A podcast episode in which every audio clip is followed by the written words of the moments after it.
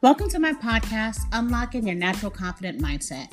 Hey, I'm Cynthia Lee, Master Certified Life Coach, Confidence and Self Esteem Coach, a lover of all things that promote happiness, and an advocate for people not giving a shit about other people's opinion and living their life perfectly imperfect.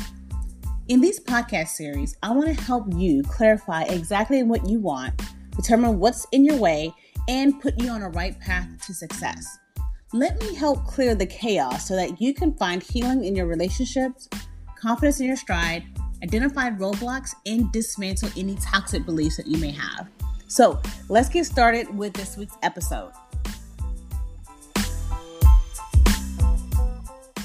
Photo by Mikhail Nilov on Pexels.com.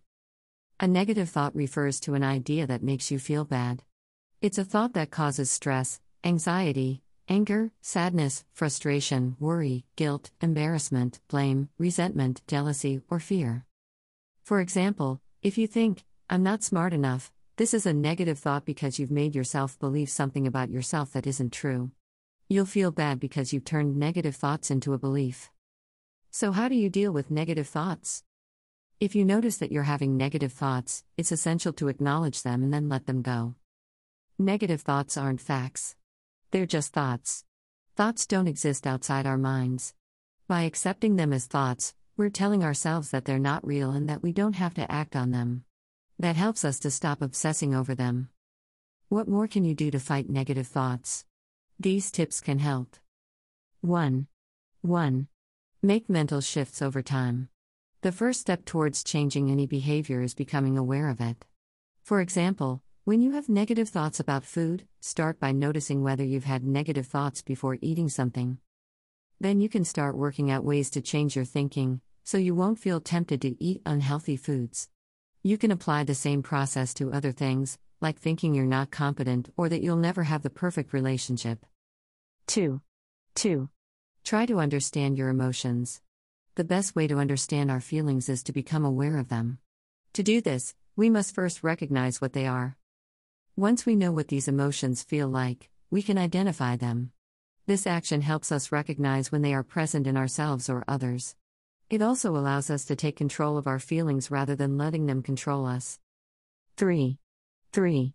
Work to change what you can. Emotions don't just happen, they originate from thoughts, beliefs, memories, and experiences. If you want to change your emotional state, you can start by changing any of those things. For example, if you feel angry, try to remember why you felt that way. If it was because someone hurt you, then try to forgive them. If it was because you didn't get what you wanted, try to let it go and move on. Photo by God Jacob on Pexels.com. 4. 4. Uncover your negative thoughts. A good step towards overcoming negative emotions is understanding the source. Once you know where they are coming from, you can choose different responses from those you usually fall back on. It might feel like a big task at first, but soon you will develop new habits and behaviors that will help you overcome these issues. 5. 5. Let go of judgments. It's natural for us to judge others and ourselves. The problem occurs, though, when we constantly compare ourselves to others. Social media may also cause us to compare ourselves to an unrealistic version of someone. Those are all negative consequences of judgments. Instead of comparing yourself to others, Try this focus on the good things about yourself and your life. Work to let go of judgmental thoughts. When you catch yourself judging others negatively, pause and replace the negative thoughts with positive ones. Think of the positive traits the person may have. Negative thoughts may occur naturally from time to time. We may judge people or think about the past or future negatively. That's okay, we all do it. What's important is how we respond to those thoughts. If we let them linger, they can end up ruining our moods and even our lives. But if we choose to let them go and work on positive thinking, our emotional states will become more positive as well. Cynthia Lee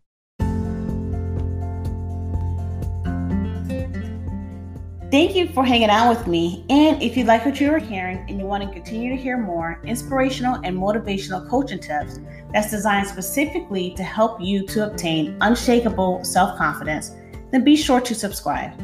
Also, on capriciouslee.com. That's C A P R I C I O U S L E E.com. We have a number of courses and a membership program that is designed specifically to help you to master the art of being truly authentic to yourself and to have that unshakable self confidence that you deserve. Also, there, you can book your free consultation if you're interested in having me as your personal confidence coach.